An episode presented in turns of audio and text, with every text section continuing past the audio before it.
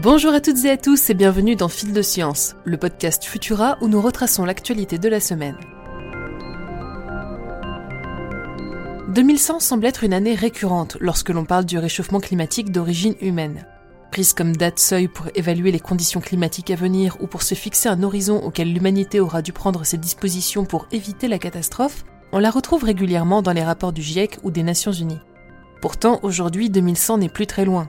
C'est pourquoi les scientifiques appellent les décideurs politiques à intégrer dans leur plan d'action les projections qui regardent au-delà de la fin du siècle. Une équipe de chercheurs canadiens et britanniques a récemment proposé une modélisation se déroulant jusqu'en 2500 avec plusieurs scénarios plus ou moins optimistes. Première mauvaise nouvelle, quelle que soit la voie que nous prenons, nous ressentirons encore les effets du changement climatique bien au-delà de 2100. Seconde mauvaise nouvelle, la Terre pourrait bien être devenue inhabitable d'ici 2500 sans une action drastique pour ralentir le phénomène. Afin de permettre au public de mieux prendre la mesure de ces projections, les chercheurs ont mis en image ce à quoi pourrait ressembler le monde de demain en fonction des différents scénarios. Celles-ci vont d'une Terre saine et équilibrée à un paysage dystopique dont le ciel est jauni par les particules fines et la fumée des incendies. Depuis longtemps, les humains ont pris conscience du choix évident à faire pour sauver la planète. Il est temps de franchir un nouveau cap en passant à l'action.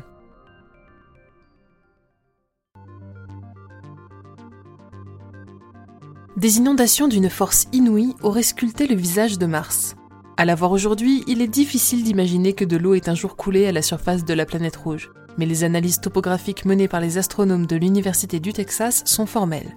L'eau se serait accumulée en lacs de cratères dont le débordement aurait causé des inondations massives. Celles-ci auraient creusé en seulement quelques semaines des vallées fluviales dans leur sillage. Un rappel que les processus en jeu sur Terre ne se déroulent pas nécessairement de la même manière sur d'autres planètes. L'éruption du Cumbre se poursuit aux Canaries. Comme nous l'avions déjà précisé la semaine dernière dans Fil de Science, outre la dangerosité des coulées de lave et des éjectats en eux-mêmes, une autre menace résidait dans le fait que la roche en fusion atteigne l'océan en dégageant des gaz toxiques. Cette crainte s'est désormais réalisée alors que la lave pénètre dans l'Atlantique en libérant de l'acide chlorhydrique qui rejoint les 17 000 tonnes de dioxyde de soufre déjà relâchées par le volcan. Heureusement pour le moment, les vents emportent au loin les gaz de cette immense langue brûlante et un espace d'exclusion de sécurité a été défini par les autorités.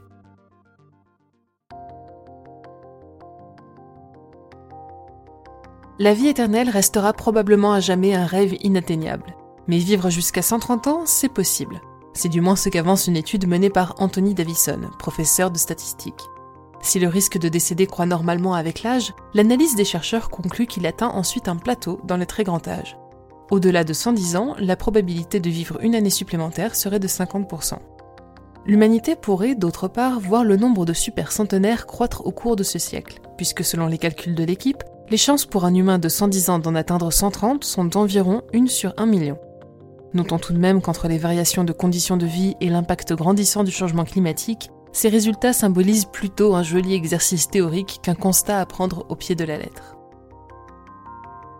La tempête s'intensifie sur Jupiter. Des astronomes de l'Université de Californie à Berkeley rapportent que la vitesse moyenne des vents juste à l'intérieur des limites de la Grande Tache Rouge a augmenté de 8% entre 2009 et 2020, alors même que dans la région centrale de l'anticyclone, les vents continuent de souffler beaucoup plus tranquillement.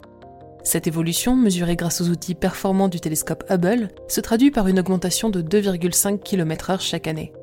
Une donnée peut-être peu impressionnante en apparence, mais qui en plus de souligner la précision des appareils de mesure que nous envoyons dans l'espace, pourrait offrir aux chercheurs une nouvelle clé de compréhension dans la dynamique de la célèbre tache rouge. Les images de cet étonnant phénomène et nos autres actualités sont à découvrir sur Futura, bien entendu. Pour ne rien manquer de l'actualité scientifique, rendez-vous sur les plateformes de diffusion pour vous abonner à Fil de Science et à nos autres podcasts.